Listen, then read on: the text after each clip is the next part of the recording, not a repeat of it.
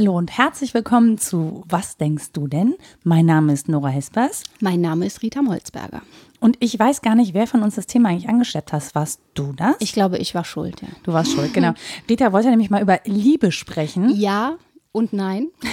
Also angeschleppt habe ich schon was falsch gemacht. Das, nein, ich habe das Thema angeschleppt, weil wir über Nietzsches äh, Beziehung zu Schopenhauer gesprochen mhm. haben und darüber, wie häufig PhilosophInnen Beziehungen ähm, so eine Lehrer-Schüler Charakteristik annehmen, aber auch geprägt sind von tiefer Zuneigung. Und dann habe ich mich daran erinnert, dass es ja durchaus verschiedene Liebesformen gibt, mhm. eben auch diese. Und dachte, das wäre irgendwie mal ein gutes Thema, würde es aber am liebsten auch verbinden mit Freundschaft. Also es geht jetzt nicht um Paarbeziehungen und wie wir äh, so romantisch überhöht unsere vermeintlichen ne, Zweierbeziehungen leben, ähm, sondern um das große Thema. Und dann klingt das so, ja, wir sprechen über Liebe, aber ja, ich glaube, es ist philosophisch auch interessant. Das glaube ich auch. Tatsächlich habe ich aber ein sehr emotionales Gefühl dazu und hatte irgendwie so schon das Gefühl, um Gottes Willen, das wird der erste Podcast, bei dem ich anfangen muss zu weinen. Ah, dann weine ich mit, weil ich denke natürlich auch, dass uns das in Untiefen des persönlichen Empfindens bringen kann und äh, dass Bewegtheiten der Seele, ne, Emotionen, einen mal an den Rande bringen können. Und ich bin auch gern bereit, das Thema nicht nur abstrakt zu diskutieren, aber der Gewinn entsteht dadurch, dass man es auch abstrakt diskutiert, glaube ich. Aber ich hatte auch so Eingangsanekdoten wo ich schon dachte, ja, das ist schon ziemlich persönlich, aber ich bin bereit, es zu teilen. ja, es ist ja auch wirklich, also die, die Frage, welche Begrifflichkeit haben wir von Liebe? Also man sagt ja heute gerne cheesy statt kitschig, mhm. ähm, aber es hat ja häufig schon so eine, so eine kitschige Anmutung und dann hat man gleich so äh, Herzchen-Assoziationen oder äh, Liebesbeweiskarten. Also ja. auch für Freundschaften finde ich sowas. Ähm, ich bin nicht Fan davon, sage ich mal hm. so. Warum? Hm? Äh, weil das irgendwie so eine Qualität hat, äh, auf die ich nicht anspringe oder so ganz komisch reagiere. Also wenn mir das dann auch zu nahe tritt, mhm. irgendwie, das ist mir so nicht, weil ich das Gefühl nicht teilen würde, aber ich würde es anders ausdrücken. Äh, und trotzdem benutze ich natürlich auch, wenn ich zum Beispiel, äh, keine Ahnung, digital kommuniziere, irgendwelche Herzchen-Emojis und äh, Smileys mit Herzchenaugen und so. Ja. Äh, weil ich keine Alternative, also. Ja, die Alternative ist zu schreiben oder gar zu sagen, ist wirklich etwas, ja. was sehr schwer fällt. Ich habe das bei Julian Barnes in eine Geschichte der Menschheit in zehneinhalb Kapiteln, in dem halben Kapitel über die Liebe gefunden, dass er sagt, diese drei Worte, auch in verschiedenen Sprachen, ich liebe dich, gehören eigentlich in eine gläserne Vitrine, in eine Schachtel hoch aufs Regal. Mhm. Man muss da vorsichtig mit sein, wenn man die einmal ausgepackt hat, dann wären die so kurante Münze und dann ist man zu unvorsichtig damit und es wird entwertet sozusagen. Also das ist ein Grund, damit vorsichtig zu sein, weil wir damit eben ja Großes verbinden und das vielleicht sehr exklusiv behandeln sollten, weil es im Leben nicht allzu oft passiert. Andererseits habe ich mich gefragt, warum das so schwer fällt, in echten Herzensfreundschaften ähm, ich liebe dich zu sagen mhm. oder darüber zu sprechen, dass man sich liebt. Ich hatte das mit einer Freundin, die ähm, ja, überlegt hat, wie das wohl ist, falls ihr Leben sich ein bisschen ändert, ob ich sie dann gleich lieb haben werde. Und lieb haben ist direkt wieder so ein bisschen. Das ist abgeschwächt. Ähm, genau, das ist so ein bisschen vorsichtiger. Und erotischer. Ich weiß auch nicht, ob wir die Begriffe benutzt haben. Aber ich konnte von Herzen sagen, doch, ich glaube, ich kann dich ein Leben lang lieben. In einer Freundschaft ist das ja auch gar nicht mhm. so schwer. Und dann haben wir darüber gesprochen, warum es aber dann umgekehrt so schwer ist, in Freundschaften Schluss zu machen. Mhm. Man, ne, man sagt ganz selten, unser Weg ist hier zu Ende. Lass uns äh, Freunde bleiben nicht. Das ist ja total schwer. Ne? Das erübrigt sich dann in der Tat. Ja, genau. Lass uns ein Liebespaar werden, dann ist die Freundschaft vorbei. Das, das hatte ich auch schon im Leben. Das ist ein guter Schritt. Ich finde das gar nicht so doof. Ja, aber dann kommt man aus der Falle nicht mehr raus. Wahrscheinlich nicht.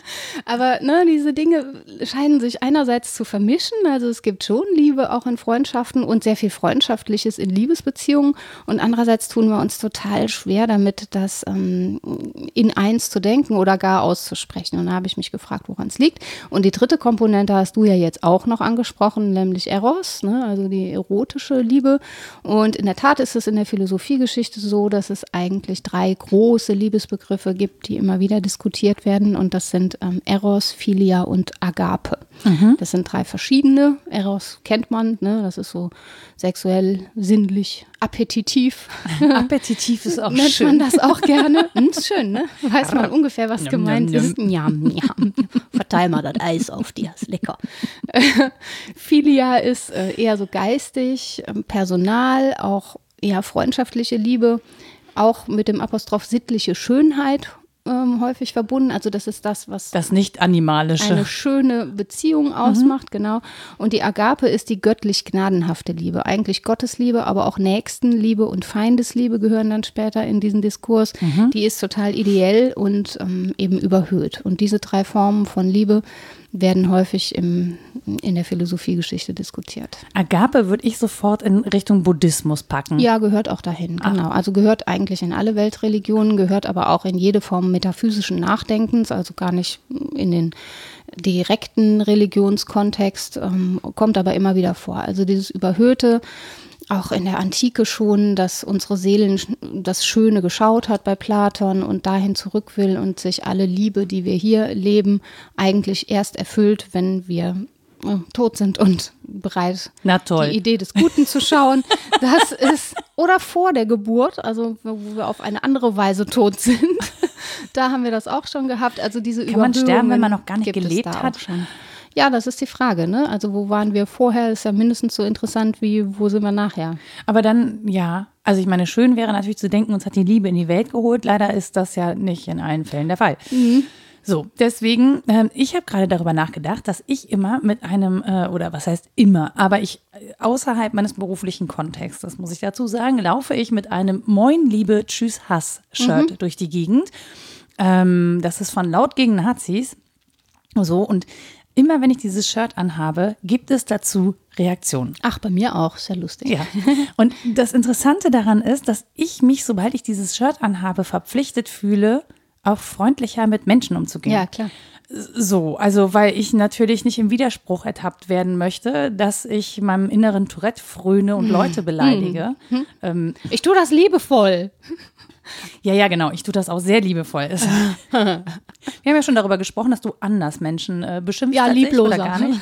Nö, überhaupt Nein. nicht. Aber ähm, und wo ich mich dann wirklich, oder ich stelle mir darüber die Frage, naja, was, was bedeutet dieser Liebesbegriff für ja. mich? Ne? Also was bedeutet in der Form Liebe? Und ich finde es schon lohnenswert, darüber nachzudenken, weil bedeutet Liebe, dass ich immer gut zu anderen Menschen bin, ja, dass ich immer das Positive sehe, dass ich blauäugig und äh, auf Wolken schwebend durch diese Welt renne, oder bedeutet Liebe auch, dass ich zum Beispiel aus Liebe jemanden beschütze und das manchmal, ne, Menschen, die Kinder haben, wissen das, muss man dann laut werden. Mhm. Ja, wenn man wirklich jemanden äh, sehr mag, der rennt auf eine Straße, auf eine fehlbefahrene, dann sagt man nicht, vor lauter Liebe möchte ich, dass mhm. du nicht auf die Straße, sondern man schreit einfach aus Leibeskräften, ja, wohl wissend, dass der andere sich entweder erschreckt, verletzt ist oder was auch immer, danach weint, ja. Aber so, also die Frage ist ja, wie verleihen wir auch Liebe Ausdruck? Also heißt, jemanden zu lieben, dass man permanent immer nur äh, die netteste Seite von sich zeigt, immer nur wohlwollend auf jede Verfehlung reagiert oder mhm. auf jede Verletzung, die auch ausgeht, vielleicht von dem anderen. Ich, das ist ja das Schlimme am Miteinander ist, äh, wir kommen nicht drum herum. Es wird uns passieren, dass wir Fehler machen und andere verletzen. So schlimm ich das aus idealistischer Sicht finde und so, äh, so, so sehr ich mich dann auch wirklich vor mir selber schäme, wenn mir sowas passiert. Ich hasse das wirklich wirklich schlimm. Ja? Ja, finde ich ganz Auch furchtbar. wenn du weißt, dass es notwendig ist. Ja, auch dann und aber vor allen Dingen, wenn ich, ähm, wenn ich mitkriege, dass ich das mache, ohne dass es notwendig ist, so aus so einer, so einer eigenen Verletztheit heraus oder so und dann nicht re richtig reagiere, weil ich so im Affekt reagiere oder was auch immer. Ja, klar. Ähm, da ertappt man sich dann. Ja, und, mhm. und das ärgert, mich ärgert das, dass ich nicht besser bin. Also mhm. auch in dem Wohlwollen nicht besser bin anderen gegenüber. Ne? Also auch dieses, gar nicht immer dieses Wohlwollen anderen gegenüber empfinden kann auch, obwohl ja. ich das postulieren würde. Ja, vielleicht machen wir einen Schritt zurück und entschleunigen das Ganze, dann kannst du dich beruhigen, weil du so viel von dir gar nicht fordern musst, glaube ich. Zumindest nicht, wenn du das Shirt trägst. Denn die Verbindung ist ja, dass du eine politische Aussage damit machst. Und die Frage ist, wie hängen Liebe und Politik zusammen? Und da gibt es, glaube ich, strukturelle Ähnlichkeiten. Also zum einen wird sowohl in der Liebe als auch in der Politik aus dem Einzelwesen ein Wir, würde ich sagen. Mhm. Oder man richtet sich eher auf das Wir aus. Und zum anderen mit Hannah Arendt beginnt was Neues. In Liebesbeziehungen meistens, also wenn sie reproduktiv sind, besonders, ne, dann macht man einen Neuanfang. Das ist ja ihr Begriff von Natalität. Und in der Politik haben wir eben auch die Chance, Neues zu beginnen. Also ich glaube schon, dass es da strukturelle Ähnlichkeiten gibt. Ob ich daraus folgern muss, dass ich in einer Art Blauäugigkeit oder rosarot, also im Ergebnis dann lila, wie feministisch auf die Welt Aha. gucke. Oh, toll, ne? Kam mhm. jetzt gerade so. ähm, das ist die Frage, ob das nicht auch bedeutet, es sehr ernst zu nehmen, sowas wie Solidarität und Gemeinschaft ähm, politisch zu meinen und es sicher als Ausdruck von liebevoller Zuwendung äh, zu verstehen, aber das, deswegen nicht dem anderen alles zu verzeihen, zum Beispiel, weil das Grenzen setzen ja eben auch notwendig ist und der Richtig. Streit.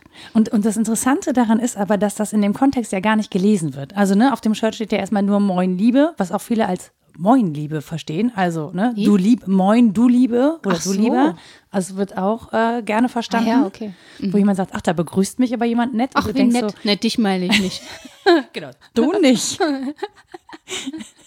ja, ja, Anerkennung ist ein spezielles Feld. Ein sehr spezielles Feld. Anerkennung heißt ja immer, mich selbst auch abzugrenzen. Ich bin bei Anerkennung sehr beim anderen. Ne? Ich ja. möchte dessen Anerkennung, aber ich bin auch immer sehr bei mir, weil ich mich letztlich damit setze. Und bei Hegel ist das so ein ganz paradoxes Geschehen, auf das er hinweist und das er letztlich auch politisch löst, nämlich durch, naja, also im weitesten Sinne politisch, durch immer differenzierteres Handlungsgeschehen, würde er sagen, können mhm. wir das eigentlich erst leben. Deswegen erfinden wir Institutionen und äh, Sitten und Gesetze. All Damit wir was dazu. mögen und was nicht mögen üben können. Damit wir uns gleichzeitig setzen und abgrenzen können, damit das gut gelingen kann und mhm. wir uns sozusagen selbst und den anderen, aber auch, wenn wir es überhöhen wollen, liebend umarmen können. Ne? Mhm. Ne? Damit wir politisch zusammenleben können, ist es notwendig. Und ich finde, wenn man das mal an sich ranlässt, dann ist man eigentlich weg von diesen rosa Wölkchen. Total. Aber ich finde halt interessant, dass viele eben mit Liebe auch Naivität, äh, ständiges Umarmen, äh, Wohlwollen, sowas, sowas Mütterliches auch verbinden. Mhm. Und wo, wobei ich mich dann auch frage, wieso ist das nur mütterlich? Aber das ist vielleicht eine andere Diskussion. Ähm, aber das ist so, das ist schon, oder was, so eine Elternliebe oder so, ne? Oder eine Beziehungsliebe. Also dieser abstrakt, oder das, das zu wenden und zu sagen, naja, Liebe ist ja nicht nur das höchste Ideal, was es gibt in der Beziehung von zwei Menschen, sondern Liebe ist ja auch einfach äh, vielleicht das Wohlwollen. Aber auf der anderen Seite, wenn du sagst, naja, so Sachen wie Liebe muss man irgendwie in so ein Kästchen packen, ist es dann auch schon wieder eine Entwertung, wenn man das so permanent vor sich herträgt. Es gibt ja unterschiedliche Arten davon und das Differenzierungsgeschehen, was ich eben meinte, geht, glaube ich, auch begrifflich. Nicht nur begriffsgeschichtlich, sondern auch durch konkrete Begriffsarbeit im eigenen Leben. Und dann gewinnt man was. Dann kann man nämlich den einen, einen Liebesbegriff in der Glasschatulle lassen und mit dem anderen hausieren gehen auf dem Shirt. Das widerspricht sich ja nicht. Ja, aber es ist halt der gleiche Begriff und das, es ist das gleiche Wort. Das Gegenüber aber, nicht. Ja, genau. Ja. ja, aber da kann man ja ins Gespräch drüber kommen. Und perfide sind tatsächlich die Zuschreibungen, die gesellschaftlich gemacht werden. Das sehe ich genauso. Ja. Also, dass diese Fürsorge zum Beispiel einfach immer noch zu großen Anteilen Frauensache ist. Warum? Ne? Fürsorglich zu sein, liebevoll zu sein, sollte doch allen Menschen zu Gebote stehen. Und sollte äh, auch nicht peinlich sein oder verachtenswert. Also, da, ne, genau. mit diesem Liebesbegriff kommt ja dann auch gleichzeitig dieser Gutmenschenbegriff ja. zum Beispiel einher, ja? Ja, oder eine Abwertung dieser Tätigkeiten, weil ja. sie halt so repetitiv sind. Das ist ja nicht mehr als Butterbrote schmieren und immer fragen, wie war es in der Schule? Schule. Ne? Also, genau so. So in etwa. Und das machen natürlich Frauen und sie machen es natürlich, also qua Natur ja auch viel besser als Männer, ist ja klar. Mhm. Also das sind alles halt dumme, unsinnige Zuschreibungen. Butterbrote schmieren gab es schon im Neandertal. Ja, genau.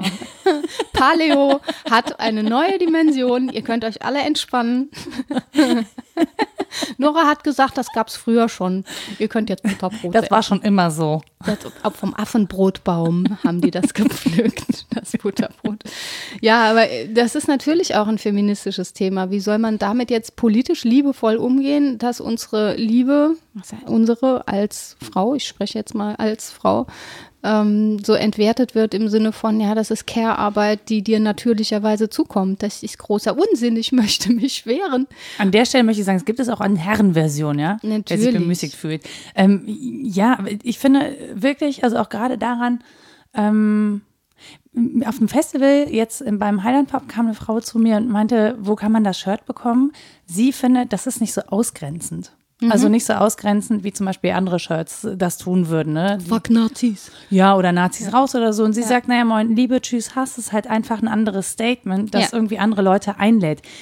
Ich habe das so noch nicht betrachtet, aber es ist in, ich fand den Gedanken tatsächlich ähm, toll. Also auch schön, dass jemand sowas darin sieht und eben nicht auf eine Naivität referiert, die mit dem Begriff Liebe einhergeht, ähm, sondern sagt, naja, es ist etwas, das Menschen auch willkommen heißt und eben nicht, nicht qua Meinung ausgrenzt, sondern qua Art der Äußerung. Genau, und auch nicht bestimmte Menschen, sondern eine bestimmte Haltung fordert. Ja. Das finde ich auch sehr stark daran. Ja. Und ähm, das finde ich eigentlich naheliegend. Ich habe den schönen Begriff der Umfangung bei Umfassung, Entschuldigung, bei Buber nochmal nachgeguckt, weil mich das daran erinnerte, dass es darum geht, ähm, dass wir einander umfassend begegnen. Mhm. Und zwar im vollgültigen Sinne. Ich mache vielleicht mal ein direktes Zitat, das ist einfacher. Ja.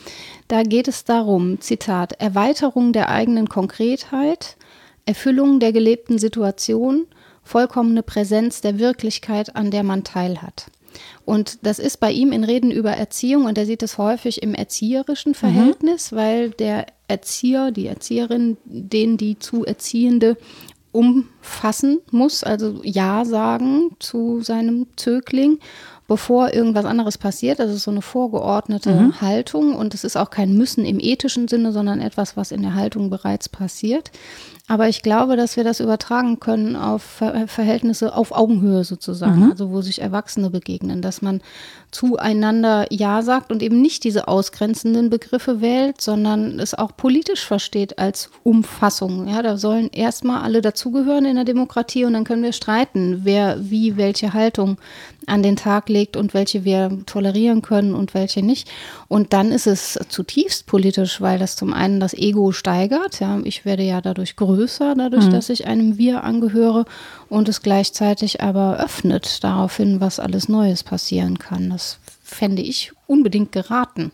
Definitiv. Und das, das macht ja auch, also sich zumindest vorzunehmen, die Äußerungen, die man tätigt, ähm, eben nicht hasserfüllt und das muss im Gegenzug dazu kann es auch gerne nüchtern und sachlich sein, ja, ja. aber erstmal zu sagen, naja, ich mache es nicht in Wut, in Hass, sondern in Zugewandtheit. Ja.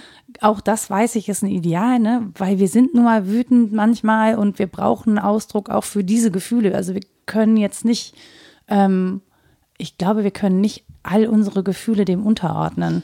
Ja, und es ist auch so schwierig, einerseits fest zu vertreten, dass Liebe und Vernunft zusammengehören. Ich finde das schwierig, wenn man das so arg trennt. Ja, ja, das ist, äh, vielleicht reden wir da mal länger drüber. Ich mache gerade so ein ganz schockiertes Gesicht, weil ich. Was? Die gehören zusammen? Na, ja, wirklich. Ja, wirklich. Ja. So, was? Das ist nur eine irre Behauptung von mir. Aber andere haben das auch schon behauptet. Berühmte Männer haben das behauptet. Blaise Pascal hat das behauptet, dass wir der Liebe erst Augen geben und ihr die Augenbinde abnehmen, wenn wir sie der Vernunft verschwistern. Dass es eigentlich nicht sinnvoll ist, die beiden auseinanderzutreiben. Aber vielleicht ist es genau das, was sich an diesem Postkarten- und Herzchengedöns mhm. auch stört. Weil das häufig so, so getrennt wird. Also es ist dann so ein Schwelgen im Gefühl und das ist ja auch nötig in bestimmten Beziehungen. Ich kenne das seit neuestem auch. ich habe gute Jahre gehabt ohne. Aber Nein, aber das, dass man wirklich so ja, gefühlig ist und sich öffnet und das Herz weitet sich und so. Das ist auch was, was man erst erfahren und lernen muss, glaube ich. Das ist gar nichts, was, also ich, ich weiß nicht, wie es anderen geht, jetzt wird es auch schon wieder persönlich. Aber das ist ja deswegen nicht direkt unvernünftig. Die Vernunft ist nicht ausgeschaltet. Also in Phasen der Verliebtheit sicher, da tun wir sehr unvernünftige Dinge. Weil es nötig ist, damit wir überhaupt einsehen, es wäre irgendwie nett, sich auf einen anderen einzulassen, weil sonst würden wir, glaube ich, häufig zu dem Schluss kommen, nee, Nein, ganz sicher nicht. Mach es lieber einfach nicht. Aber wenn das, wie gesagt, verschwistert ist, also wenn die schön miteinander m, mm, zu tun haben, die Vernunft und großen Gefühle, glaube ich, dass sie einander erhellen können, also dass sie sich was geben können und sich aufklären im besten Sinne. Ich finde ich es total schwierig. Ich empfinde das tatsächlich als Spannungsfeld. Ja. Also Liebe und Vernunft. Ähm, weil, Inwiefern denn? Erzähl nee, weil es, ich finde es halt schon schön oder das, was so, so, was ich als Liebe empfinde, was so wirklich überwältigend ist, ja. Also ne, Liebe zu einem Menschen, wo du wirklich ähm, das Gefühl hast, dein Herz geht dir auf. Mhm. So. Und ähm, da glaube ich zumindest, lasse ich die Vernunft außen vor erstmal, sondern traue da wirklich meinem Gefühl. Ob das jetzt mein Herz- oder Bauchgefühl ist, weiß ich nicht, was überhaupt nicht, wo sich das verortet, aber mhm. so würde ich es halt nochmal benennen. Ähm, und äh, wenn ich wirklich für jemanden große Zuneigung empfinde oder ne, Gefühle empfinde, die irgendwie der Liebe nahe kommen, dann ist das ein ein Gefühl, das mich dann auch leitet mhm. und wo ich die Vernunft tatsächlich überhaupt nicht brauche. Also an der Stelle ja, ist das sozusagen meine, meine Herzvernunft oder meine Bauchvernunft oder so. Aber ich muss dann eben nicht vernünftig sozusagen analysieren, nachdenken, überlegen, warum, wieso, weshalb. Ich brauche keine Begründung dafür, sondern das ist einfach da. Mhm. Ähm, und an der Stelle, wo ich die Vernunft einsetze, stelle ich, glaube ich, Liebe und stelle Gefühle in Frage.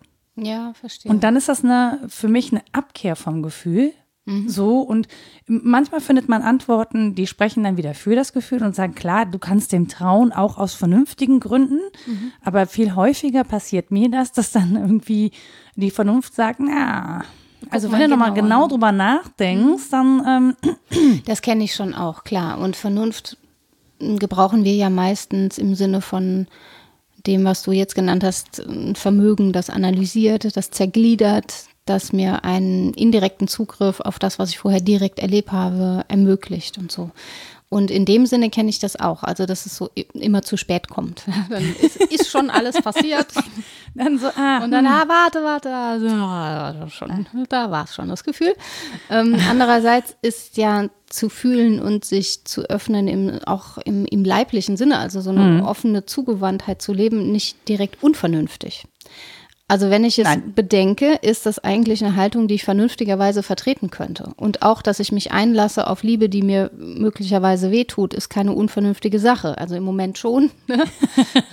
wenn es wehtut, ist halt doof. Genau, aber vom Grundsatz her muss ich das nicht als unvernünftige Handlung qualifizieren, zumal ich meine Vernunft, ich kann es nicht wie du, ich kann das nicht ausschalten, ich kann es auch nicht ähm, außen vor lassen, mir fällt das schwer. Ja, also ich kann es halt auch nicht gut außen vor lassen. Ich muss dann sozusagen ähm, mit mir diskutieren, mhm. ja, wer jetzt gerade die Oberhand hat mhm. und muss dann sozusagen äh, die das innere Team. Ja, ich muss dann wirklich die Vernunft ins Eckchen checken und sagen, so, du hältst jetzt mal die Klappe, wir machen jetzt mal die, die andere Nummer. Guck mal, ja? lecker Gaffertape, kriegst du jetzt mal auf den Mund.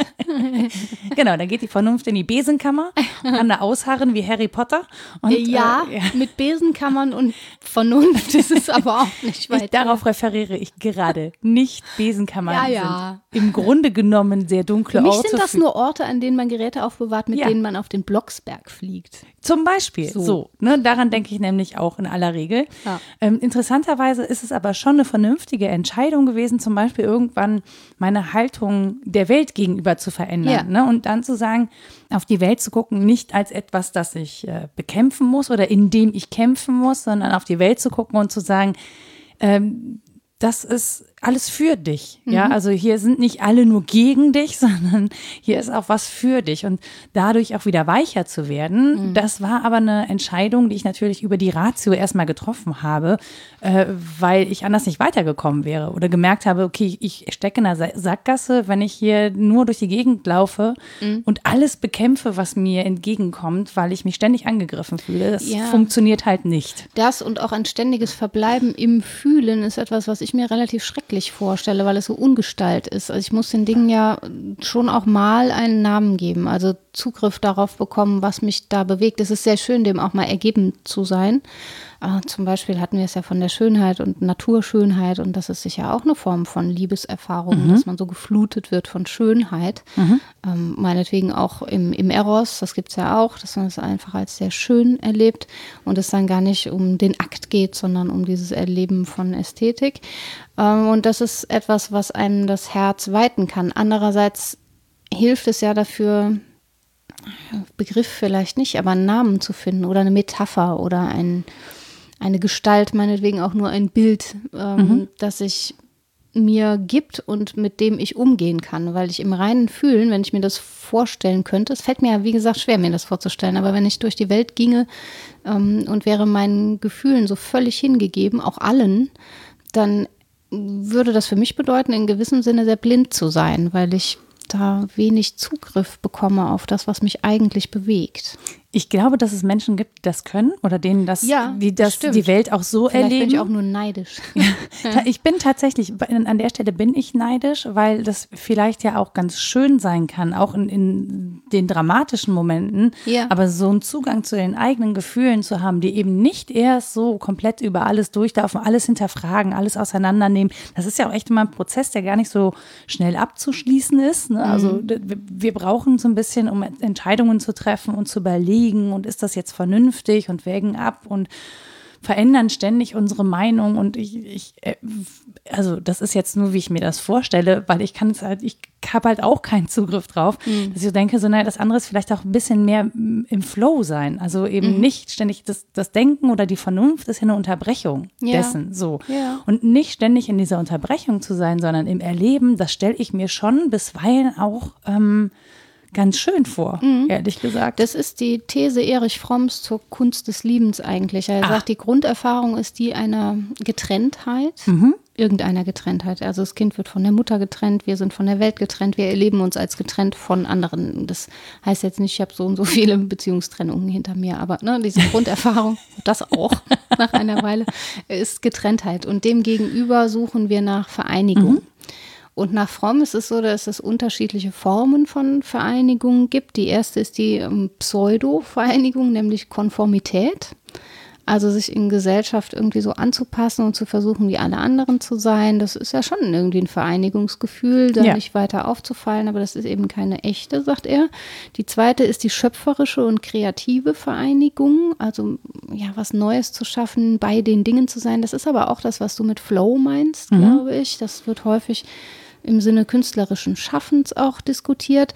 Äh, und er sagt, das ist aber eigentlich nicht zwischen Menschen. Also das ist vielleicht zwischen Mensch und Sache, das mhm. ist aber keine direkt menschliche Sache. Und die dritte Form der Vereinigung ist die orgastische die ist nur momenthaft. Mhm. Die, das gilt schon, das ist auch zwischen Menschen. ich wollte gerade sagen, schön, dass das auch zwischen Menschen gilt. Behauptet er.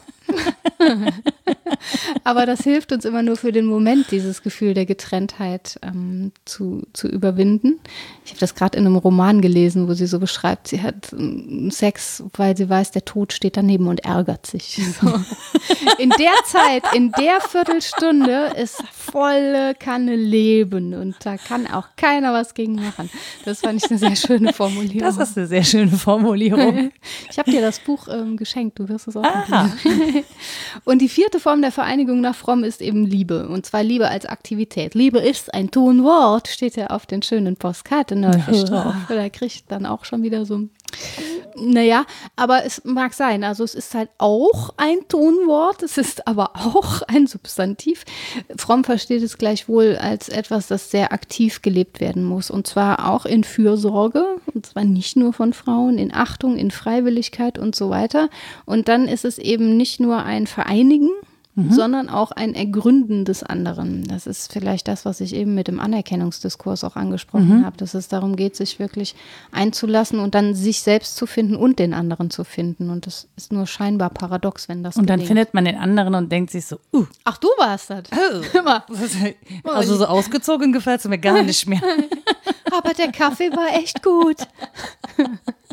ja, ja. Nee, er stellt sich da, glaube ich, schon eher so langjährige Dinge vor.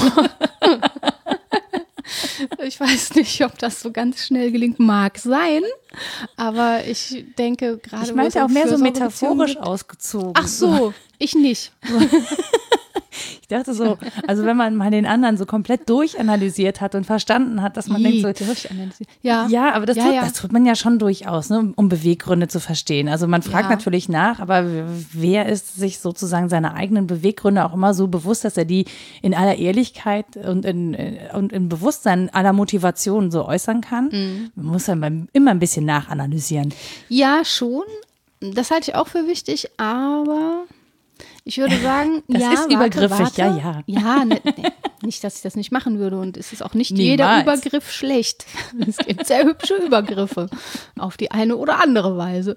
Aber was ich mit Bubers Umfassung meinte, ist eigentlich basaler, glaube ich. Also mhm. dieses Psychologisieren, das hat ja immer auch ein bisschen was Hierarchisches. Also ich kann das und du selber bist dir gar nicht durchsichtig. Da ist ein gewisses Machtgefühl das drin. Das ist das, was ich gerade so meinte. Und äh, du weißt doch gar nicht, was dich motiviert. Genau, das hört man aber auch oft, ne? Das ja, ja. So, der, ja, der ist so beziehungsunfähig. Ich weiß das, er selber weiß es nicht. Gab es da nicht die Folge Sex and the City, wo Miranda das, das habe ich nicht geguckt. Doch, doch, warte. Moment, das kommt mir gleich. Meine Mitbewohnerin Christiane, herzliche Grüße, hat mich da herangeführt. Und ja, richtig, das war so, dass ähm, da eine diesen Gesprächen zugehört hat, genau diesen psychologisierenden Gesprächen, und dann einen erhellenden Moment hatte, der da lautete, nee, der steht einfach nicht so auf dich. Und dann hat sie versucht, das mitzuteilen anderen als erlösende Botschaft, damit sie nicht mehr so viel psychologisieren müssen. So, nee, nee, brauchst ja gar keine Gedanken machen. Es ist einfach, es ist nichts Dolles. Es, er steht einfach nicht so sehr auf dich. Deswegen kann er nicht. Nicht, weil er noch 27 andere Beweggründe hat. Und da ist ja aber wenig äh, Freundschaft entgegengeschlagen dafür. Ja, das war so die Pointe. Aber das ist das, was ich meinte, dass das Psychologisieren ja immer auch ja, ein Machtgefälle impliziert und das Umfassung eigentlich mehr meint, nämlich jenseits oder vielleicht diesseits des Psychologisierens ein Ja sagen zum anderen, zur anderen ähm, und zwar Umstände halber auch gerne mal, wenn es gerade schwierig ist. Also, du nervst, aber ich mag dich trotzdem. Ja, sowas. Oder ich habe halt die Zusage gemacht, bei dir zu bleiben und jetzt erscheint es mir furchtbar, aber ich möchte es weiterhin tun. Und ich kenne das auch noch nach Trennung, dass ich sehr hm. beim anderen bleibe. Ich weiß nicht, ob man das nur als Loyalität auslegen muss, aber ja, ich kann schon auch nach Trennung jemand vermissen wie ein abes Bein. Definitiv. Also nur weil, nur weil man die vernünftige Einsicht hatte, dass etwas nicht gut für einen ist, muss es nicht heißen, dass sozusagen die emotionale Komponente genauso gekappt ist, ja, genau. wie das eben vernünftigerweise passiert. Ja, man kann den anderen sogar zwingen, einen zu hassen mit fiesen Handlungen und Aussagen. ja, aber dann psychologierst du und sagst, du, du meinst ja, es genau. nicht so. Und das ist total ätzend, genau, weil, ja, ja. weil man dann irgendwie Böses und Schaden abwenden will. Voll paternalistisch ist das und mies, aber das muss man ja dann auch erstmal erkennen. und das dauert zuweilen halt sehr lange. Und dann sitzt man da und es sind irgendwie 20 Jahre vergangen. Tja. Hoppala. Es geht aber auch immer schnell. Ja, genau. Zeit ist auch so ein Faktor. Aber ja, bei Fromm ist es schon so, dass er diese Form der Liebe in langjährigen Beziehungen sieht und auch in der antiken Version der Philia, daher kommt ja auch die Philosophie, mhm ähm, sind das Beziehungen, die ja, sehr exklusiv in der Antike natürlich Männern von höherem Stand miteinander zukommen. Die anderen sind einfach nicht so interessant. Da muss ich ehrlich sagen, also ich glaube, das kann ich tatsächlich, da kann ich tatsächlich meine Liebe aussprechen. Ich liebe tatsächlich das Denken. Ja. Auch wenn es mich häufig an dunkle Orte führt. Aber ja. ähm, das ist was, wo ich sage, das mache ich leidenschaftlich gerne. Ich, mhm. ich liebe dieses Denken und auch dieses Sprechen darüber. Ja. Ne, das, das, da kann ich wirklich mal uneingeschränkt sagen, ich liebe das, obwohl es manchmal ein Pain in the ass ist. Ja, und man kann ja auch mit einer Theorie eins werden und sich aber auch furchtbar streiten. Also das, das ist was, was ich, wie gesagt, bei Nietzsche und Schopenhauer auch gut verstehe, dass man eine Beziehung über Bücher anfängt, den anderen gar nicht kennt, aber so dessen Denken kennenlernt mhm. und dann völlig dahin gerafft ist, weil man es so toll findet und geradezu sowas wie Eros auch spürt. Also das gibt es ja auch in pädagogischen Beziehungen. Das ist ach, jetzt heutzutage natürlich schwierig, vom pädagogischen Eros zu sprechen. Das ja. ging früher mal etwas unproblematischer und es ist gut, dass das problematisch ist. Ja. Es ist ein Gewinn. Aber rauszurechnen aus dem großen Spektrum von Gefühlen, die man haben kann, gerade im erzieherischen Prozess, ist es, glaube ich, nicht, dass da Anziehung ist. Und zwar nicht sexueller Natur, sondern ja, erotischer Natur, Anziehung, Leidenschaft und so weiter. Mhm. Das, das gibt es ja auch tatsächlich. Ne? Also Menschen, die wirklich in das Denken einer anderen Person verliebt sind. Ja, und zwar ja. äh, egal welche, in welcher Geschlechterzusammenstellung, muss man mal dazu also, sagen. Ne? Sapiosexuell ne? heißt das, ne? Ja, das ich glaube so? ja, sapiosexuell. Aber das ist, das ist ja tatsächlich ein Phänomen, das ich äh, gut nachvollziehen kann, interessanterweise, mhm. weil viele Menschen, denen ich wirklich ähm, oder die ich von Herzen gerne mag, sind halt Menschen, mit denen ich gute Gespräche führen kann, von denen ich weiß, dass sie nachdenken, mhm. dass sie äh, Dinge in Frage stellen. Das ist schon was, wo ich sage, das finde ich ganz großartig. Mhm. Also so das Das fällt attraktiv. aber auch in dieses antike Feld bei Aristoteles, ne, wenn er sagt, Freundschaft ist eigentlich da, wo wir uns ähnlich sind. naja, aber auch, auch, wenn die Gedanken jetzt nicht ähnlich zu meinen sind. Ähm, ja, aber wie gesagt, Art es gibt einen Freund, mit dem wirklich, wenn wir diskutieren, eigentlich streiten wir die ganze Zeit und zwar wirklich so schlimm, ähm, dass andere den Raum verlassen, weil sie denken, okay, gleich stehen wir beide auf und fangen an, und uns zu schlagen. aber gerne. Wir haben uns wirklich gern. Ja, merkt man halt nicht immer so. Nein, aber weil, weil wir das können. Also und ich glaube, wir können es nur, weil wir wissen, dass wir uns eigentlich gerne haben. Also ja. weil die persönliche Ebene stimmt, können wir sozusagen über die Positionen in Streit geraten. Mhm. Und das finde ich, ich empfinde das als etwas sehr Wertvolles. Ich habe das immer als, nicht viele ja, Menschen. ich habe das immer als Vorzug der Freundschaft vor der Liebesbeziehung auch äh, gesetzt. Ob ja. das stimmt oder nicht, weiß ich gar nicht. In einer guten Liebesbeziehung muss man das vermutlich schon auch es, können. Es wäre schön, wenn das die gleiche Aber Basis hätte. ja, aber es ist äh, dann doch irgendwie oft vom Phänomen her so, dass man sich da sehr viel mehr übel nimmt, dass man es sehr viel persönlicher nimmt als in Freundschaften. Und ich frage mich, warum. Da, fragst du mich? Ja. Hast du eine Ahnung? Nein. Woran es liegen könnte, ich weiß es auch nicht. An, am wenn, Grad wenn, jemand von, wenn jemand von euch das weiß, sagt uns gerne Bescheid. Ich habe sehr viele Fragen. Ich kann noch ein paar raushauen. Vielleicht weiß jemand besser Bescheid. Ich komme, ich habe ein Theorieangebot gemacht. Jetzt darf ich auch Fragen stellen. Ja, absolut. Also das ist ja, aber das ist tatsächlich eine Frage, die ich mir ja auch stelle oder warum ich äh, auch teilweise Beziehungen in Frage stelle in der Form, wie ähm, dass es jetzt im Standardmäßigen gelebt wird, weil ich einfach wenig glückliche, sehr viele unglückliche Beziehungen erlebe und dann so denke, so, ja, aber es ist, ist es nicht viel schöner, Freundschaften zu haben mhm. und ähm, eben nicht alles persönlich nehmen zu müssen oder zu wollen und ähm, ja, das ist äh, manchmal komisch, ne? Also mit jemandem, mit dem man jetzt gut befreundet ist, auch geschlechtsunabhängig, ne? Aber mit dem wollen wir ja nicht zwingend zusammen sein. Also mhm. zusammenleben vielleicht so WG-mäßig oder so, aber es, äh, da fehlt dann halt der Eros. Ja. So, ja, das ja. ist ja irgendwie ein bisschen schräg, oder nicht? Wenn Eros das ist, was das Neue in die Welt bringt, potenziell. Mhm. Ne? Das heißt jetzt nicht, dass homosexuelle Beziehungen oder äh, unfruchtbare Menschen irgendwie ausgeschlossen sind, aber wenn Eros das ist, was potenziell Neues in die Welt bringt, mhm. und sei es ein Buch, es ist ja wurscht, was Neues, muss ja mhm. jetzt kein Kind sein, dann ähm, ist das vielleicht das unterscheidende Kriterium. Ob man sich erotisch, leidenschaftlich angezogen fühlt, dann ist das vielleicht einfach ein Aspekt, der dazugehört. Und Leiblichkeit will auch gelebt sein. Ne? Das ist. Äh, Aber dafür braucht man noch keine Beziehung. Nö, braucht man nicht im engeren Sinne, aber dann lebst du eben nicht mit dem besten ja. Freund zusammen, den du aber körperlich nicht anziehend findest, ja. sondern es geht eben auch um Attraktivität. Das ist, das ist jetzt auch böse formuliert gewesen. Ja. Nö, glaube ich gar nicht, dass das so böse ist, weil wenn wir jetzt dabei sind, äh, müsste ja die perfekte Paarbeziehung, wenn wir denn überhaupt mal als Paar zusammenleben wollen und diesem romantischen Ideal irgendwie anhängig sind, nur weil es irgendwann mal jemand erfunden hat. Wer war das eigentlich? Weiß ich auch nicht. Irgendein Postkartenhersteller. Jedenfalls, dann, äh, wenn wir diese Paarbeziehung wollen, müssten wir ja jetzt nach allem, was wir besprochen haben, darauf hoffen, dass sehr viel Freundschaft die Basis ist. Also es ist Absolut. eigentlich eine Filia mit ein bisschen Eros und manchmal Agape ist. Aber der, der größte, ich hätte gern 80 Prozent Filia. Tu was bisschen mehr drauf. Ist gut. So, oder? So, aber tatsächlich, ich dachte auch gerade, können wir hier nicht das Rezept kreieren ja. für die perfekte Beziehung? Das fände ich jetzt eigentlich ganz schön.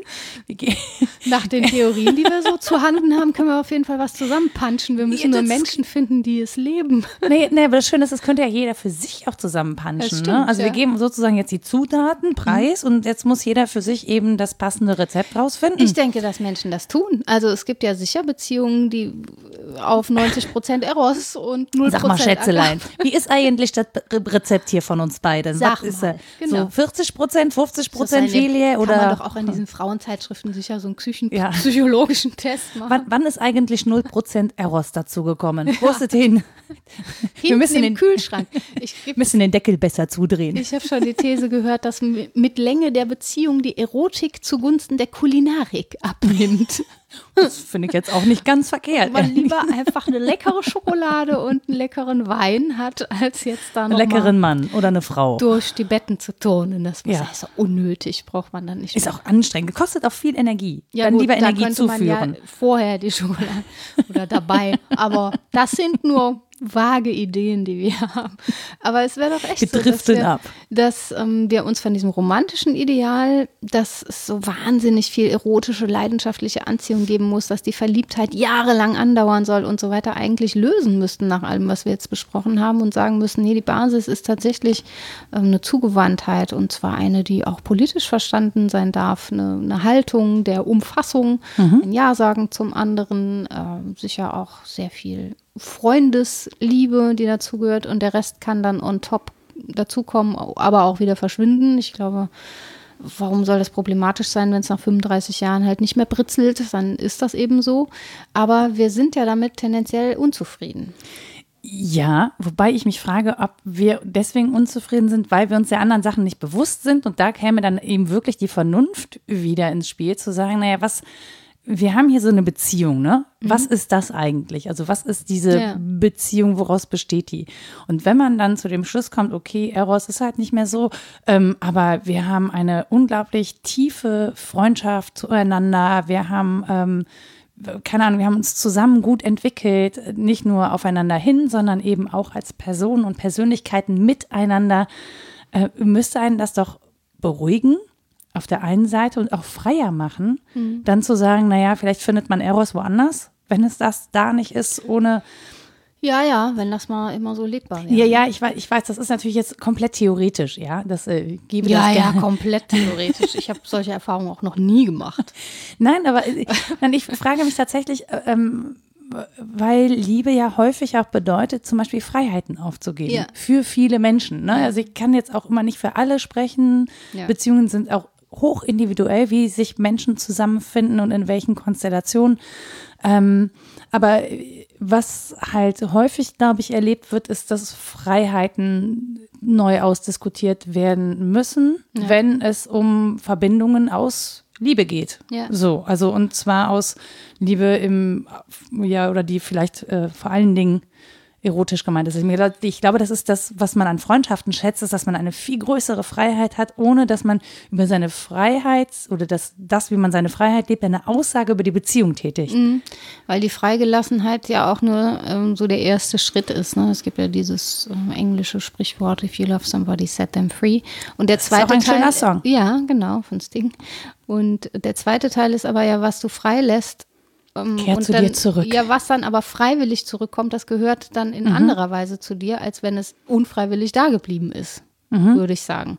Also wenn du es gebunden hast, dann macht es wahrscheinlich zickige Bewegungen und will frei werden. Wenn es freiwillig zurückkommt, ist es ein anderes Beieinandersein. Ich würde nicht sagen, das gehört dir dann oder das, diese komischen Sprüche, aber es hat auf jeden Fall einen Prozess durchlaufen, den es anders nicht durchlaufen hätte. Und das kann ja nun auch ein Differenzierungs- und Anreicherungsgeschehen sein. Und ich frage mich, ob wir tatsächlich in dem Sinne, also du hast ja in Liebe jetzt der Vernunft gegenübergestellt, ich würde Liebe auch der Freiheit gegenüberstellen, mhm. ob das vielleicht in der Diskussion nicht manchmal zu kurz kommt. Nicht im Sinne von, ich brauche mehr Freiheiten, Schatz.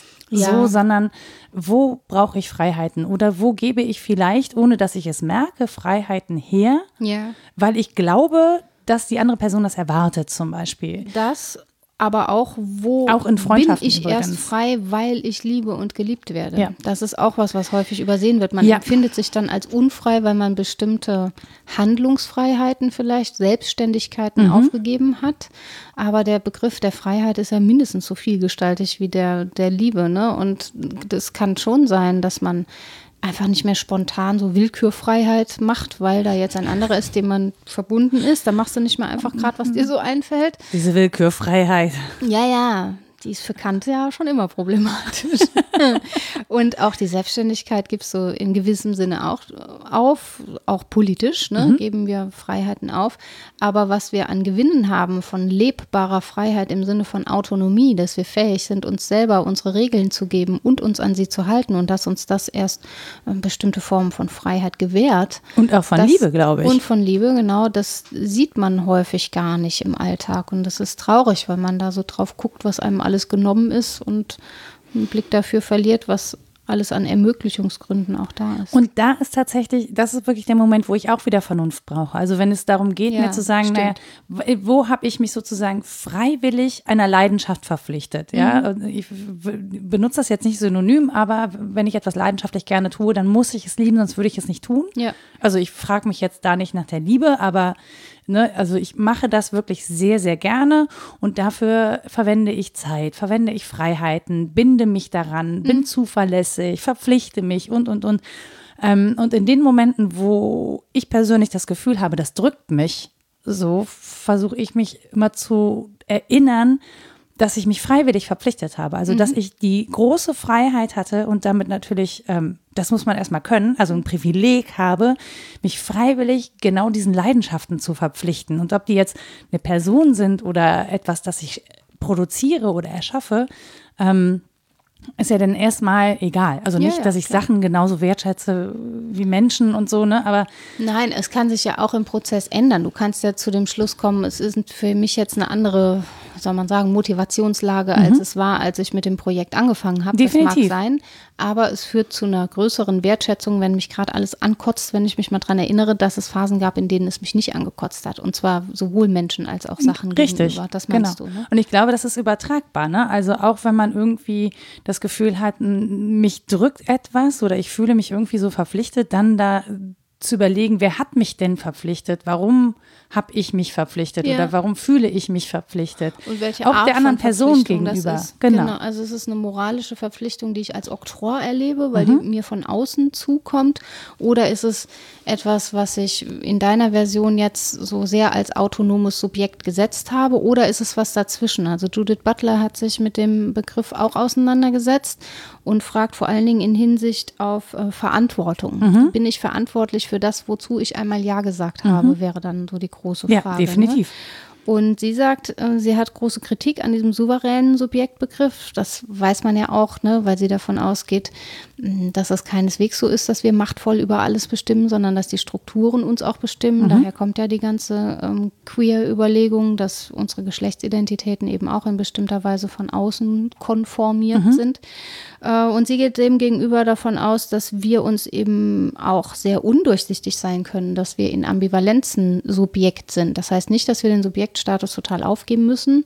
Die Frau ist auch nicht doof. In der Diskussion wird häufig so getan, als würde sie irgendwie übersehen, dass wir ja doch uns freiwillig setzen und so. Das ist nicht ihr Punkt, sondern mhm. sie würde immer von einem Subjektivierungsgeschehen sprechen. Also das ist von außen und von innen geschieht. Also man, äh, man hat manchmal ja nicht die Wahl, ob ein etwas drückt oder ob man wohin geht oder nicht. Ja, so, genau. Klar, irgendwelcher Äußerlichkeiten. Man ist nicht nur ein sich selbst machender Mensch, sondern auch ein gemachter. Und in ganz verschiedenen Hinsichten spielt beides ineinander. Und sie würde immer sagen, auch dieses fragile Ausgesetzte, ich kann moralisch handeln. Ich muss gar nicht ein autonomes Subjekt setzen, das dann verantwortlich ist für seine Handlungen. Das ist die einfachste Version, ne? Mhm. zu sagen, ja, du bist verantwortlich für deine Handlungen, weil du hast einen freien Willen, du hast dich entschieden, du hast jetzt Ja gesagt zu diesem Mann, dieser Frau und wenn du äh, das brichst, dieses treue Versprechen, das du gegeben hast, dann bist du voll verantwortlich dafür. Und dann wird als Argument benutzt, ja, wenn man Butler ernst nimmt und man so ausgesetzt ist und äh, irgendwie fragil, dann wäre das so eine Ausrede. Dann könne mhm. man ja sagen, ja, da war ich gar nicht selber, äh, ich war nicht richtig bei mir. So meint sie das aber nicht. Man kann durchaus auch als fragiles, ausgesetztes Ich verantwortlich für seine Handlungen mhm. sein. Da sind ja immer noch Spielräume. Aber worauf ja zu hoffen wäre, ist eigentlich auch eine politische Vision von Akzeptanz dieser Fragilität und der Ambivalenzen, die es eben gibt, die aber nicht als Schwäche vom anderen ausgenutzt mhm. werden. Nur weil das ständig passiert, ist das nicht die richtige Folgerung, würde ja. ich sagen. Also nur weil der andere das vielleicht praktisch findet, weil ich dann so schön verletzlich bin, ist es nicht das richtige politische Konzept, sondern man könnte ja auch zueinander in gemeinsamer Fragilität Ja sagen und dann versuchen, zu Lösungen zu kommen. Und es ist interessant, dass ich gerade äh, tatsächlich darüber nachdenke, wie wir eigentlich Demokratie ähm, verteidigen oder auch begründen gerade ähm, oder wie wir damit handeln. Also ja, im Sinne von einer langjährigen Beziehung, von Gewöhnungseffekten, die eintreten, ja. von ähm, naja, was. Müdigkeit häufig. Müdigkeit so, aber auch so, was wollen wir eigentlich? Wollen hm? wir das noch so? Also im Prinzip sind wir gerade an diesem Beziehungspunkt, ja. wo man überlegt, müssen, wollen wir noch mal heiraten? Wenn wir noch mal heiraten würden, wie würden wir es machen? Und so, also. Ist das Ihr Partner fürs Leben? Würden Sie den noch ja, wählen? Aber ja, ja. schon, so ein bisschen habe ich so das Gefühl, dass das gerade auch Bestandteil der Diskussion darüber ist, wie wollen wir, also wie stellen wir uns eigentlich Demokratie vor? Wir haben das jetzt ein bisschen ausprobiert, ne? Das paar, paar, paar Jahrzehnte. Jetzt sind wir gerade aber nicht mehr so zufrieden. Jetzt wollen wir am Partner was. Eros. ja. Da muss es schon noch was anderes hier, das kann es dann nicht gewesen sein. Das sehen die einen so, die anderen so. Aber schon, dass man das Gefühl hat, es muss jetzt irgendwie Veränderung ja. eintreten, damit es sozusagen der, mit der Eros wieder neu entflammt. Ja? Ja, ja. Die Demokratie braucht Strapse. Mm, lecker. Ich möchte das nicht.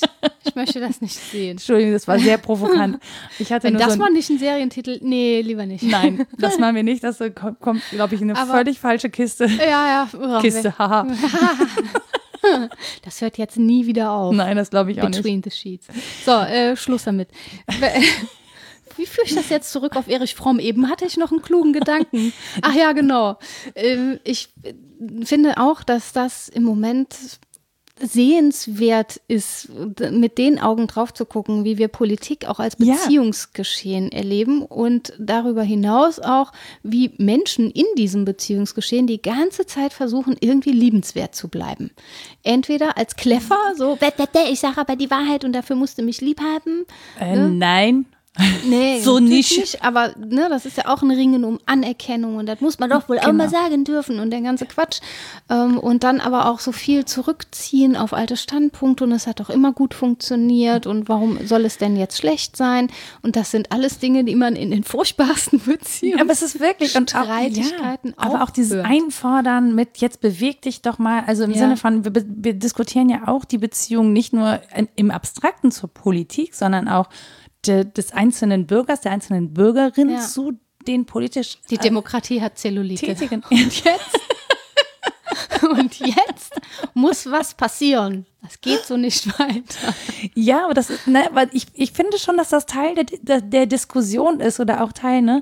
Also was sind wir auch bereit einzusetzen? Ja. Mit welcher Leidenschaft sind wir bereit dafür zu kämpfen? Ja, genau. Oder auch wieder Menschen zu mobilisieren, die so ein bisschen eingeschlafen sind. Was fördern wir in der Beziehung zum Beispiel zu Politikerinnen und Politikern? Mhm. Äh, was fordern wir in Sachen Wertschätzung vom anderen, ja? Also. Ja, und können wir da einen Liebesbegriff ins Spiel bringen, der sich nicht ähm, nur ums Beliebtmachen dreht, sondern sondern Absolut. der Liebe tätig Das wäre versteht, ja der Populismus. Eben, der sich auch tätig versteht als Widerspruch. Also es ist zum Beispiel ja der Job von Feministinnen zu nerven und irgendwie anstrengend zu sein und nicht liebenswert zu sein in ah ja, in vielen Hinsichten. Ja, aber tatsächlich aus Leidenschaft für ein wertschätzendes Miteinander. Ja, und das ist sehr liebenswert. Läuft. Ja. Also dieses Tun ist ein politisches, das, also es fällt manchmal schwer. Mir auch. Rita sah mich gerade atmen.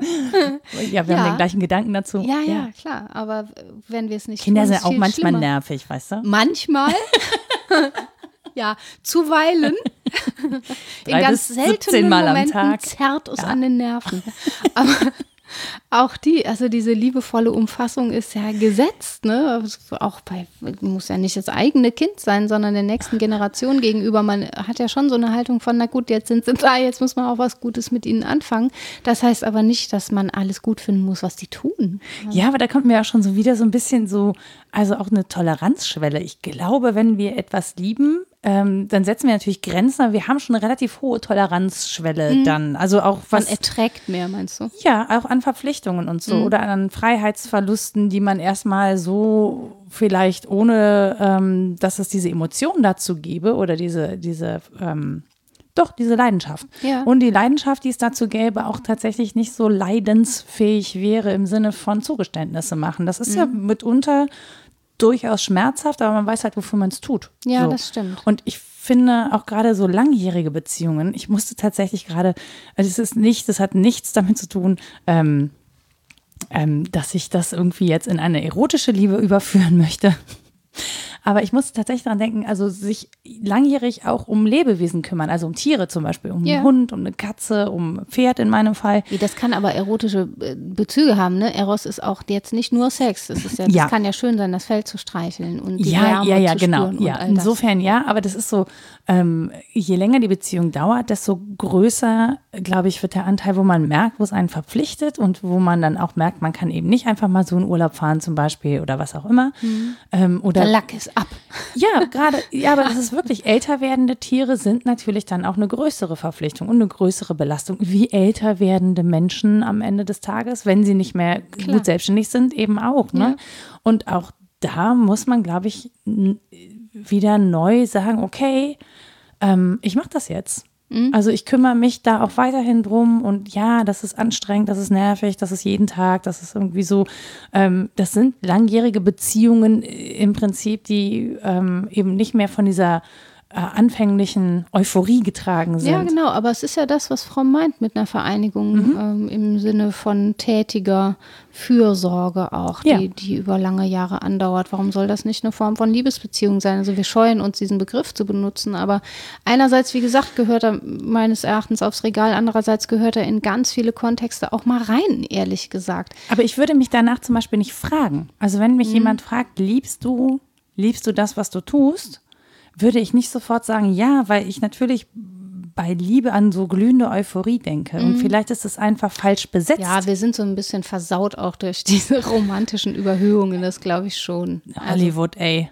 Ja, My Hollywood, ass. ganz schlimm. Wer liegt da immer auf dem Arm, so im Arm des anderen? Das ist die unbequemste Schlafenshaltung, die man haben kann. Ich verstehe das nicht. In jedem Film liegt eine Frau und wenn sie 50 Zentimeter größer ist als der Mann, muss sie sich da so reinkuscheln in dessen Armbeuge, in der es potenziell warm ist und schlecht riecht. Und sie muss, sie muss da so. Es gibt gewaschene Männer, Rita. Ja, Entschuldigung. Ich verstehe diese Haltung nicht. Ich habe es so oft versucht ich kann das nicht, möchte das nicht. Man liegt da falsch und der Kopf rollt runter und es muss aber, das ist ja ein Sinnbild dafür, wie wir romantisch überhöhen, oder? Ja. Man tut dann so, als sei das das Schönste auf der Welt und in Wirklichkeit denkt man, mega oh, mein, gib mir mal mein Kissen wieder. aber es zeigt auch, wie groß die Toleranzschwelle oder wie ja, sehr ja. man die ausbauen ja, kann. Ja, ja, ja. Für so einen Film. Ja, die Frage ist ja auch immer, und das ist auch so eine, die ich mir ständig stelle, ist das denn so, dass man sich dieser Liebe nur hingeben kann, wenn man sich selbst liebt, wenn man so ein Verhältnis zu sich hat, mhm. das schon liebend und fürsorgend ist und dann kann ich mich einlassen auf den anderen. Das ist immer so das Theorem und das habe ich wahnsinnig oft gehört in meinem Leben, dass ich doch mal aufhören soll zu vernünfteln und so eine liebevolle Beziehung zu mir selbst anfangen und mal so emotionaler werden und dann werden alle anderen Dinge auch von selbst und so. Und ich habe immer gedacht, ja, ist schwer. Oh, da sind wir, da sind wir bei Selbstliebe. Da müssen wir eigentlich, glaube ich, nochmal ein komplett neues Ding ja, aufmachen. man kann da 17 Folgen zu machen. Ich wollte also gerade sagen. Selbstliebe und Eigenliebe ist ja so Rousseaus Thema und Fürsorge und Care auch. Aber diese Frage, ob man bei sich selbst angekommen sein muss, um andere zu lieben, die finde die neuralgisch. Warum soll man nicht auch bei anderen anfangen dürfen, auch wenn man ein schwieriges Verhältnis zu seinem eigenen fragilen Ich hat? Hm, schwierige Frage. Ich überlege tatsächlich gerade, ob ähm, ob wir das dann machen, um uns eben selbst nicht lieben zu müssen oder mhm. selbst nicht angucken zu müssen, uns eben auf die anderen oder auf den anderen ähm, zu konzentrieren und dahin mit unseren Gefühlen sozusagen, damit wir uns mit nicht mit uns selbst beschäftigen mhm, müssen. Das gibt es sicher auch als Ausflucht, ja, ja. Am Ende des Tages, am Ende des Tages ist das aber, finde ich, eher zum Scheitern verurteilt, weil es bricht oder wenn es bricht, sind wir halt mit uns alleine und dann dann wissen wir nicht, mit wem wir es zu tun haben. Ja, aber dass wir fragil und ambivalent und ambig äh, sind, heißt ja aber auch, dass wir das miteinander sind. Wir kommen ja nur miteinander vor. Und dem anderen das zuzugestehen, heißt auch, es mir zuzugestehen. Das meinte ich ja mit diesem mhm. doppelten Doppelsinn von Anerkennungsgeschehen. Das heißt, wenn ich sehr beim anderen bin, bin ich immer auch sehr bei mir mhm. und muss vielleicht nicht fordern, dass ich mit mir schon fertig bin und äh, völlig gut, bevor ich zu jemand anderem gut sein kann. Ich beneide ja diese Menschen, ne, die wirklich schon mit sich gut und im Reinen sind. Ja, ich habe gerade überhaupt erst mal angefangen damit. ja, das, das meine ich gar da bist nicht. Du aber früh dran. Also ich glaube, dass die, oder? Die meisten fangen noch viel später an. Keine Ahnung.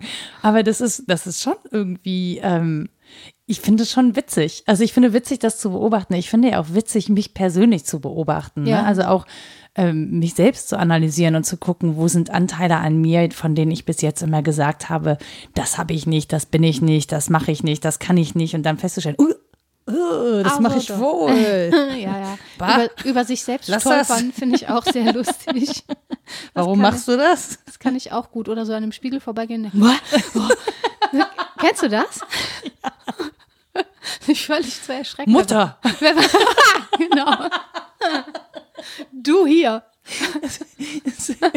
Das habe ich eher bei meinen Stimmen im Kopf. Wenn ich in der Bahn Mädchen sehe und ich denke, ach doch die Kopfhörer nicht so laut. So, oh nein, meine Mutter in meinem Kopf. Oh Gott. Raus da, raus. Aber darum geht es ja auch mit liebevoller Umfassung, dass das zu einem ja, Die setzt sich fest. Ja, ist auch richtig so. Gehört ja auch so. Mutterliebe ist, glaube ich, etwas, was äh, nochmal eine eigene Folge. Vaterliebe auch. Also, ja, ja, natürlich. Wir, wir machen einfach so, eine, so ein in loser Reihenfolge. Ja, genau. bei, bei Fromm war dazu ein interessanter Punkt zu Mutterliebe und erotischer Liebe. Da hatte ich noch nie drüber nachgedacht. Er sagt, der große Unterschied ist, bei der erotischen Liebe wird aus zwei eins und bei der Mutterliebe wird aus einem zwei. Oh, das deep. Ah, ja, ne? Ja. Aber vielleicht findet man es auch nur deep, weil es so eingängig ist. Ich habe nicht länger drüber nachgedacht. Aber man muss ja, also bevor aus, aus einem zwei wird, ist man ja keine Mutter gewesen. Hm, ja. Mal kurz als ja, Einwand. Ja. Ja. Also Heißt ja nichts. Also bei der Mutterliebe ist das das Geschehen. Ja, dann eigentlich ja drei, weil die Mutterliebe wird ja dann auch erst geboren vielleicht. Die und im Übrigen gibt es dazu ja meistens noch irgendeine Form von Partner. Was? Oder so, also manchmal. Unbekannt in Dänemark. Ja, meinetwegen. Oder auch eine zweite Mutter. Also es kann ja diffiziles Geschehen sein. Aber dieser Gedanke, dass da ein, ein Wesen erst in einem war und dann einem fremd wird, das ist ja schon ein aus Einsten macht zwei irgendwie. Herausgewachsen, sozusagen, mhm. im wahrsten Sinne des Wortes. So, mit diesen Gedanken lassen ja, wir euch jetzt alleine und da tschüss. könnt ihr jetzt mal schön drüber nachdenken. Viel Spaß damit. Und wenn ihr euch davon ablenken wollt, dann hat Rita noch eine äh, ausbaldowerte ja. Literaturliste für, ja, mit Leidenschaft zusammengestellt. In der kommt die Mutterliebe in dieser Form nicht vor, keine Sorge. ähm, Martha Nussbaum und Judith Butler haben sich mal beharkt. Also eher Martha Nussbaum hat Judith Butler beharkt. Deswegen habe ich beide drin. Ähm, zu dieser Debatte kann man selber lesen. Martha Nussbaum, Konstruktion der Liebe, des Begehrens und der Fürsorge. Sabine Seichter, Pädagogische Liebe, Erfindung, Blütezeit, Verschwinden eines pädagogischen Deutungsmusters. Äh, ein Herausgeberband von Johannes Bielstein und Reinhard Uhle, Liebe zur Anthropologie einer Grundbedingung pädagogischen Handelns. Dann Judith Butler, Kritik der ethischen Gewalt. Das sind ihre Adorno-Vorlesungen, die sind sehr interessant. Mhm. Dann haben wir häufiger gesprochen über Erich Fromm, die Kunst des Liebens. Das ist, glaube ich, mittlerweile in der ungefähr 75. Auflage. Zumindest war es 2003 in der 60. Auflage. Ähm, und dann habe ich noch so ein paar eher randständige. Caroline Emke, Wie wir begehren. Mhm. Ähm, Maggie Nelson, die, Ar die Argonauten. Und von Christiane Rösinger, die von den Lassie Singers, Liebe wird oft überbewertet. das ist eher so lustig und da gibt es auch einen Song zu. Und das, ich finde, das klingt ganz gut. Ja. Das, äh, genau, Caroline Emke, dann muss ich ja schon wieder ein Buch von Caroline Emke kaufen. Nee, ja, die anderen von ihr sind, in, in meinen Augen, in meinen lesenden Augen sind die anderen von ihr wesentlich ähm, erhellender als dieses, aber zum Thema passt eben dieses. Ich wollte gerade sagen, aber wenn es zum Thema passt, dann möchte ich es auch ja. konsumiert haben. Nein, ich möchte es gelesen haben und verstanden. Das ich wäre will mich auch nicht überhöhen und hier irgendwie Caroline Emkes Werk kritisieren. Das, das steht mir nicht zu. Ich sage es nur. Naja, ist es ja, ne? Also die Werke entstehen ja auch tatsächlich in Zusammenhängen. Ja. So, da kommt ja immer darauf an, wie die, wie die aktuellen Kontexte sind, in denen sie das entstehen. Ja. Das muss man dazu auch sagen. Ähm, wenn ihr uns ein Feedback da lassen wollt oder Fragen habt oder auch Themenvorschläge an uns, über die wir uns immer sehr freuen, dann lasst uns doch eine Nachricht da. Zum Beispiel per Mail an rita etwas denkst du denn.de oder Nora etwas denkst du denn.de. Ihr könnt uns bei Twitter schreiben unter wddd-podcast. Ihr findet uns bei Facebook beim Was denkst du denn Podcast. Und ihr dürft uns, wenn ihr da Bock drauf habt, auch eine Bewertung dalassen bei iTunes, Spotify oder wo auch immer ihr diesen Podcast hört. Und wenn ihr möchtet, dass wir demnächst wieder mit zwei Kopfhörern hm. podcasten, ich mache diesen Aufruf. Nein, ihr ich dürft nur so laut, weil ich mich nicht höre. Genau. Nein, ihr dürft gerne auch etwas spenden. Also wir werden häufiger gefragt, ob es auch eine andere Möglichkeit gibt. Wir haben einen Account bei Steady, da könnt ihr uns einen Euro im Monat spenden, wenn ihr das gerne möchtet. Das ist überhaupt nicht verpflichtend. Wir machen auch weiter, wenn niemand spendet. Äh, wir kaufen dann auch Kopfhörer. Also macht euch keine Sorgen. Aber es gibt Menschen, die das Bedürfnis haben, denen wollen wir was anbieten und das ist unser Angebot an euch. Und ansonsten sagen wir vielen, vielen Dank an alle, die das schon tun und nutzen und habt euch lieb. Bis zum nächsten Mal. Tschüss. Tschüss.